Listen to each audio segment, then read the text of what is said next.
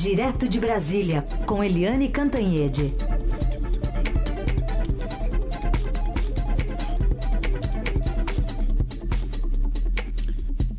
Oi, Eliane, bom dia. Bom dia, Heisen, Carolina, ouvintes. Bom dia, Eliane. Falar sobre esse clima que esquentou aí ontem entre o líder do governo na Câmara, Ricardo Barros, e o Supremo. Né, ele estava falando lá num evento sobre reforma tributária e criticou decisões recentes do tribunal, como a ordem de realização do censo do IPGE. E a fala dele foi a seguinte: o judiciário vai ter que se acomodar nesse avançar das prerrogativas do executivo e do legislativo. Vai chegar uma hora em que vamos dizer para o judiciário que simplesmente não vamos cumprir mais, né? Disse esse deputado. E aí eu emendo com uma pergunta que chegou aqui da nossa ouvinte Clarice, aqui de São Paulo. Pode o líder do governo rogar contra a Constituição e o Estado democrático de direito, Eliane? Dá para deixar ele falando bobagem sem consequência? Oi, bom dia, bom dia a todos e bom dia, Clarissa, né?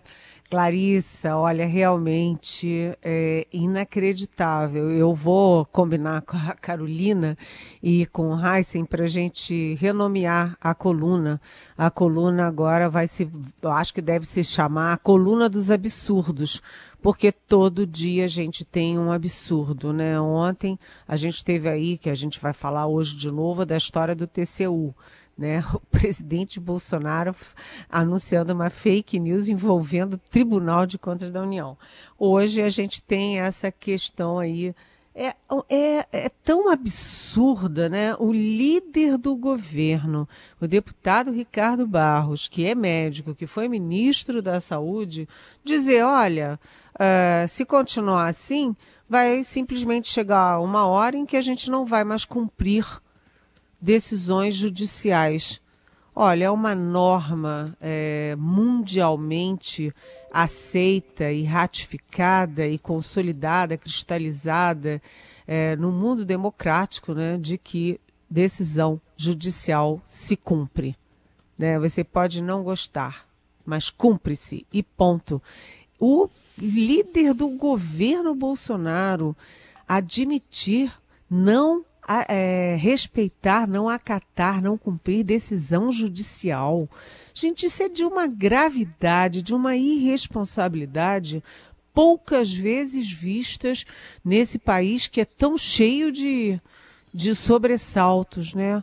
Tão cheio de sobressaltos, mas mesmo assim respeitando sempre, é, no período democrático, as decisões judiciais foi uma ameaça, isso soa como uma ameaça, e está dentro de um ambiente, Clarissa, em que o líder do governo só se sente à vontade para falar esse tipo de coisa, porque o presidente Bolsonaro vira e mexe, é, dá sinais de que não respeita o Supremo, não respeita o Judiciário, né? É, os é, generais que estão com ele já assinaram nota é, meio ameaçando o Supremo, ameaçando não cumprir decisão, meio veladamente, mas nem tanto. O filho do presidente diz que basta um cabo e um soldado para invadir o Supremo Tribunal Federal.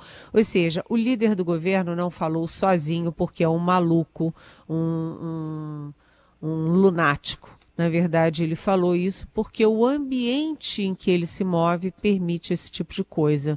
Mas a grande maioria da população, da sociedade brasileira, das instituições, das entidades, das pessoas é, responsáveis, não, não admite esse tipo de coisa. E ontem mesmo o presidente do Supremo, Luiz Fux, reagiu.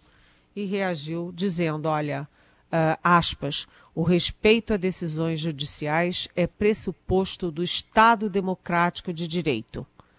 Portanto, a gente conclui: quem não respeita as decisões judiciais ou ameaça não respeitá-las está atacando o Estado democrático e, portanto, portanto, defendendo uma ditadura e um golpe nesse país, um golpe institucional é de uma gravidade enorme e é assim, a gente fica pensando, ah, é patético. Não é patético, é grave.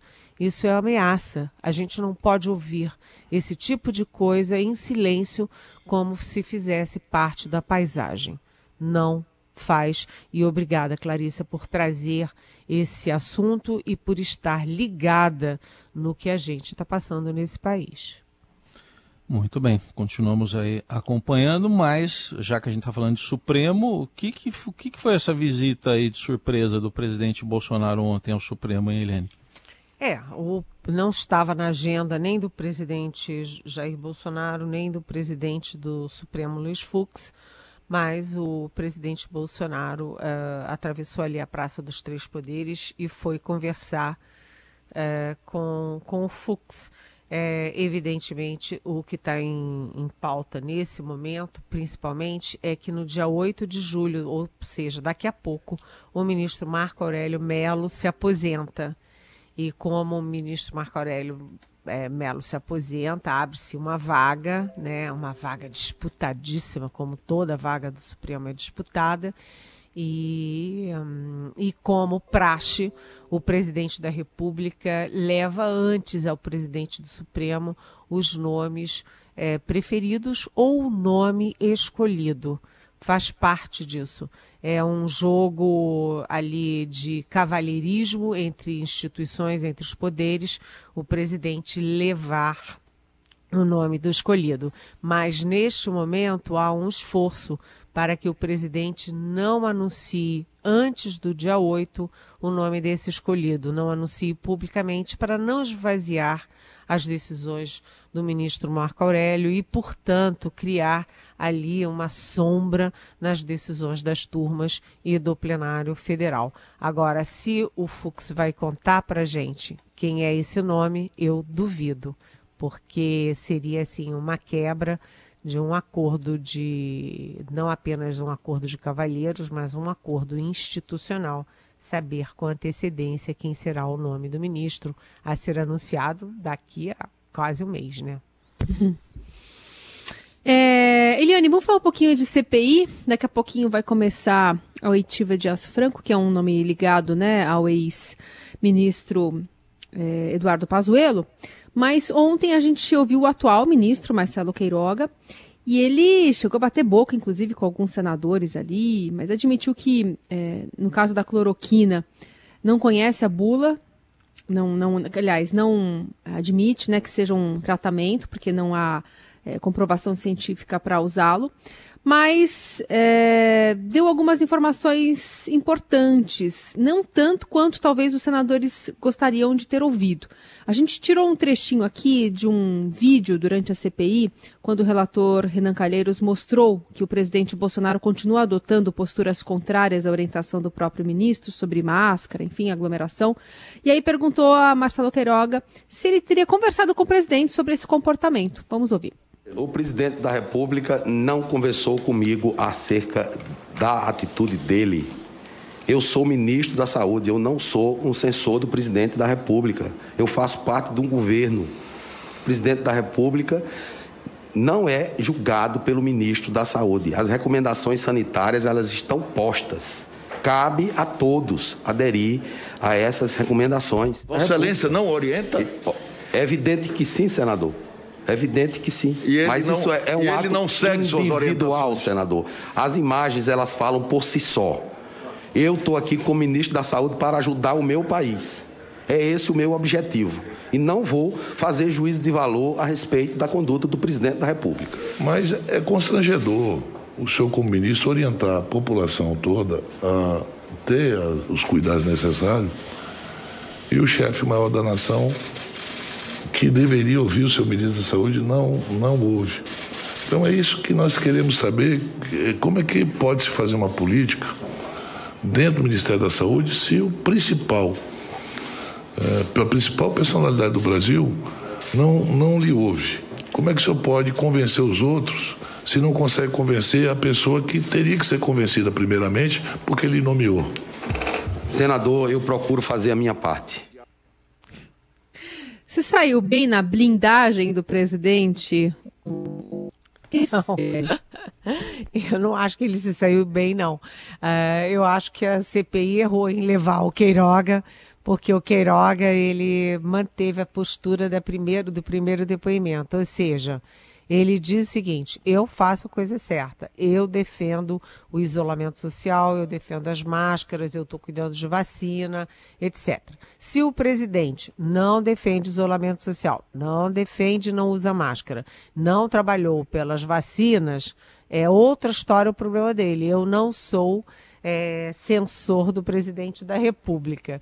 Ou seja, o que, que ele diz? Ele admite que ele tem uma posição contrária à do presidente. O que ele não diz é claramente: olha, o presidente não pode fazer isso e é, é, até criminoso fazer isso nesse momento. Isso ele não, não diz, mas ele deixa muito claro qual é a posição dele. Agora, é, na verdade, o depoimento não acrescentou muita coisa, além dessa questão de ele deixar claro que o presidente, isso ele já tinha feito, né? Deixar claro que o presidente pensa uma coisa, ele pensa outra, o presidente faz uma coisa, ele diz outra, né? E, e também aquela questão da, da, da cloroquina, porque ele admitiu claramente que a cloroquina não, não é uh, que a cloroquina não é adequada, não é o tratamento uh, adequado. Na verdade, o Queiroga rejeitou o tratamento precoce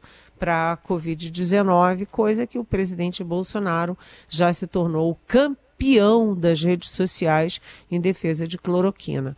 Ou seja, ele mostrou que ele é um, o presidente Bolsonaro é outro, mas ele é ministro do presidente Bolsonaro não, não evoluiu muito e isso vai mostrando que a, a, a CPI já tem, gente, é, muita, muita informação, muita prova, muito dado, muito documento em relação à cloroquina, em relação à vacina. Né? Se é para avançar, é avançar pelo, pelo caso do gabinete do gabinete ali das trevas, das sombras, o gabinete paralelo. Porque se ficar remoendo o que todo mundo já sabe, todo mundo já ouviu, todo mundo já documentou, a CPI não vai a lugar nenhum. E agora já se discute, inclusive, sobre o prazo para encerrar a CPI e apresentar o relatório final.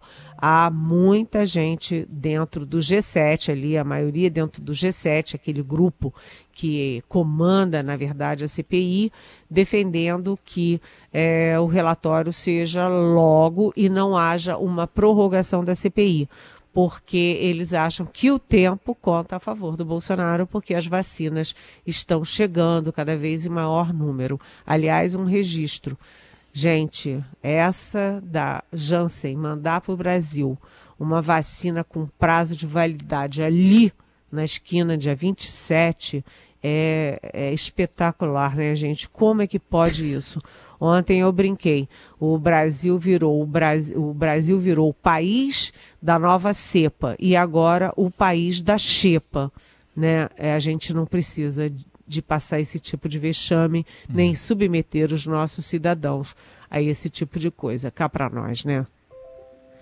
É, porque agora vai ter que ter um baita trabalho de logística, né, para distribuir isso rapidamente, assim que chegar, se esse carregamento chegar na semana que vem, para que dê tempo de não precisar descartar, né? A não ser que a Anvisa depois venha com uma nova é, tá, é, validade, né? Uma prorrogação de que ainda está segura para uso, enfim, vai ter toda aquela aquela discussão de novo, né, Eliane? Mas não precisava nada disso, né? Ah, Aliás, é, na sua pergunta, você também é, falou do Elcio, Elcio Franco, que é um sim. coronel um coronel da reserva do Exército, que foi o braço direito, o secretário executivo da saúde no, na gestão do Pazuello, durante os dez meses do Pazuello, depois ele foi demitido. E o Elcio Franco, ele é, sabe, metido a galo carijó, né? Ele é metidinho a criar confusão.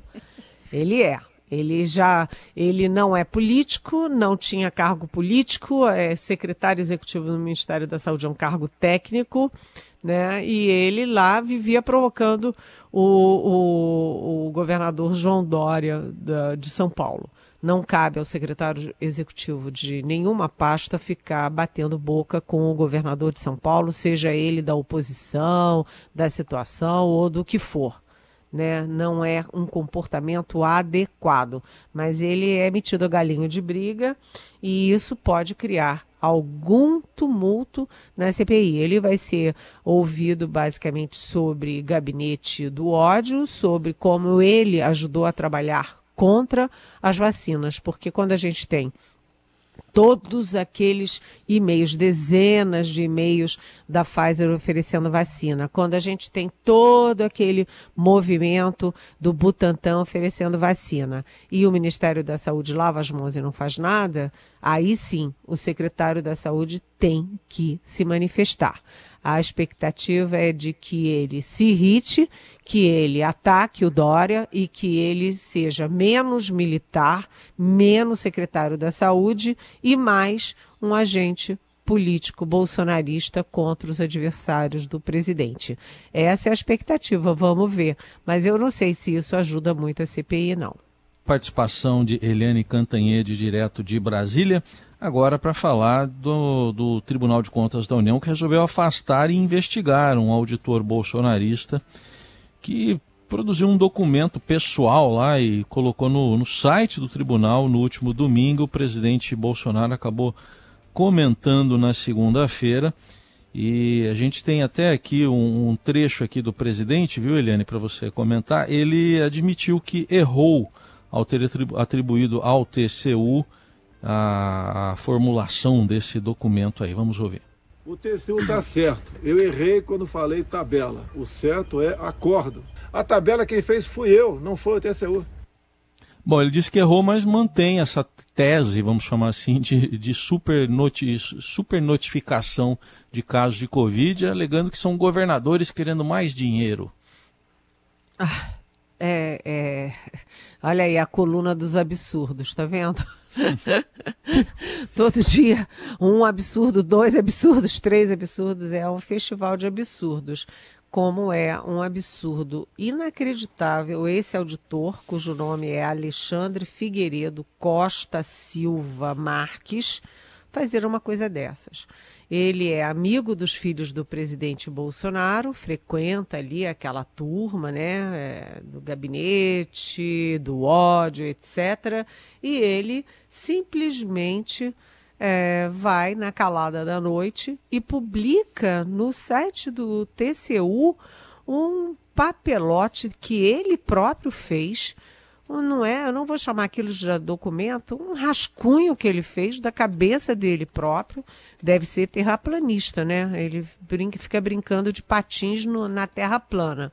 Quem fica brincando de patins em qualquer coisa plana se, se, se arrisca a cair, seja do lado direito ou do lado esquerdo, como já disse a doutora Luana Araújo. E aí ele fez isso da cabeça dele, botou lá um monte de número que ele queria e publicou como se fosse um documento do Tribunal de Contas da União, gente. O, isso já é uma coisa de maluco, né?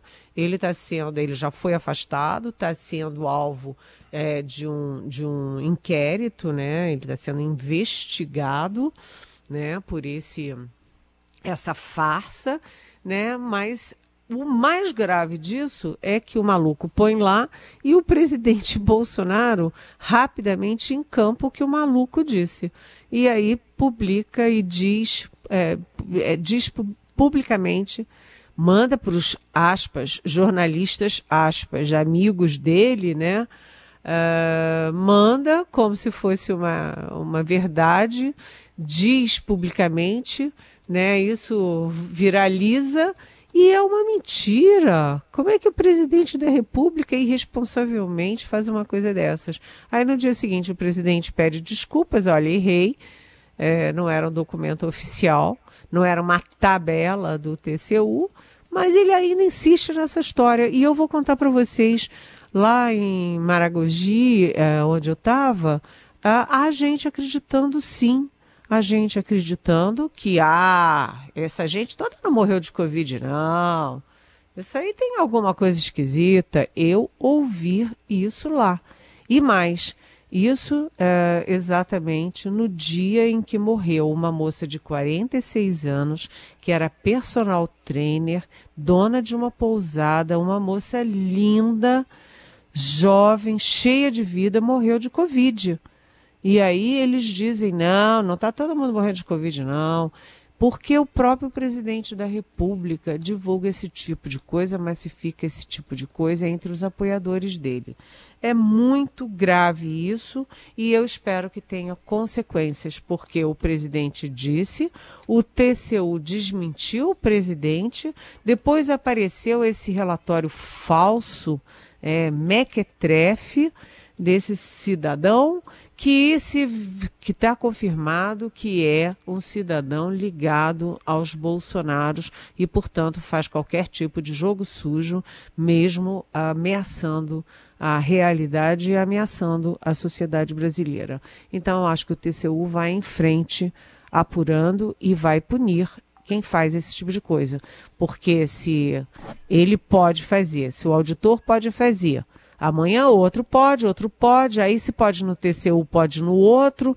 É assim como lá no Exército, né? Se o general da ativa Eduardo Pazuello pode é, participar de ato político contra todos os protocolos militares, por que não os cabos, sargentos, capitães e outros generais? Então, é, essa coisa de precedente é muito perigoso e tem que ser punido com muita é, diligência e muita, é, muito rigor, porque o que está em jogo não é uma pessoa ou outra, o que está em jogo é a institucionalidade do país. Eliane, pergunta do ouvinte Felipe, nos escreve de São Conrado, ele quer te ouvir sobre o Rio de Janeiro. Ele fala que tem mais uma grávida morta em troca de tiros e a Polícia Civil também intimando o jornalista do Intercept sobre matéria que se refere aos policiais da Coordenadoria de Recursos Especiais envolvidos na morte no Jacarezinho como a facção da COR. Oi, Felipe. Uh, obrigada por trazer essa questão aqui, porque realmente ontem eu não conseguia dormir pensando na Kathleen. A Kathleen tinha 24 anos, estava grávida, sabe? É, era uma moça cheia de vida, linda.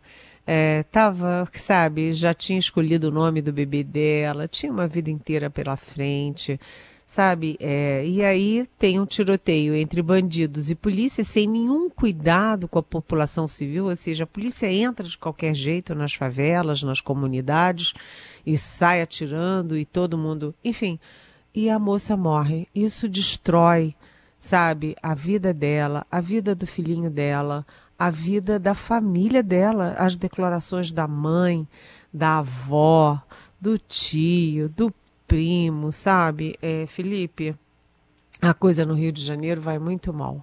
Muito mal na política, muito mal na polícia, muito mal é, na saúde, muito mal é, na, na, na, nas é, instâncias de investigação, na justiça, no Tribunal de Contas. É, eu não sei como fazer no Rio. Eu tenho a vontade de botar tudo, chacoalhar, tchan, e começar meio do zero é, porque é, minha, é, minha família, por exemplo, é do Rio, eu nasci no Rio, tenho um irmão que mora no Rio e a situação é, é fora de controle e o Rio de Janeiro é Brasil, portanto, é uma questão que diz respeito ao Brasil. Aliás, o Rio exporta para outros estados milícias, é, é, insubordinação de polícia, etc. Portanto, a gente não pode isolar o Rio como se fosse um problema só do Rio de Janeiro. É um problema nosso, é um problema do Brasil, é um problema do Estado brasileiro, Felipe. Obrigada aos nossos ouvintes que continuam mandando perguntas aqui. Amanhã a gente faz mais para Eliane Cantanhete. Obrigada, Eliane. Boa quarta. Até amanhã. Até amanhã. Beijão.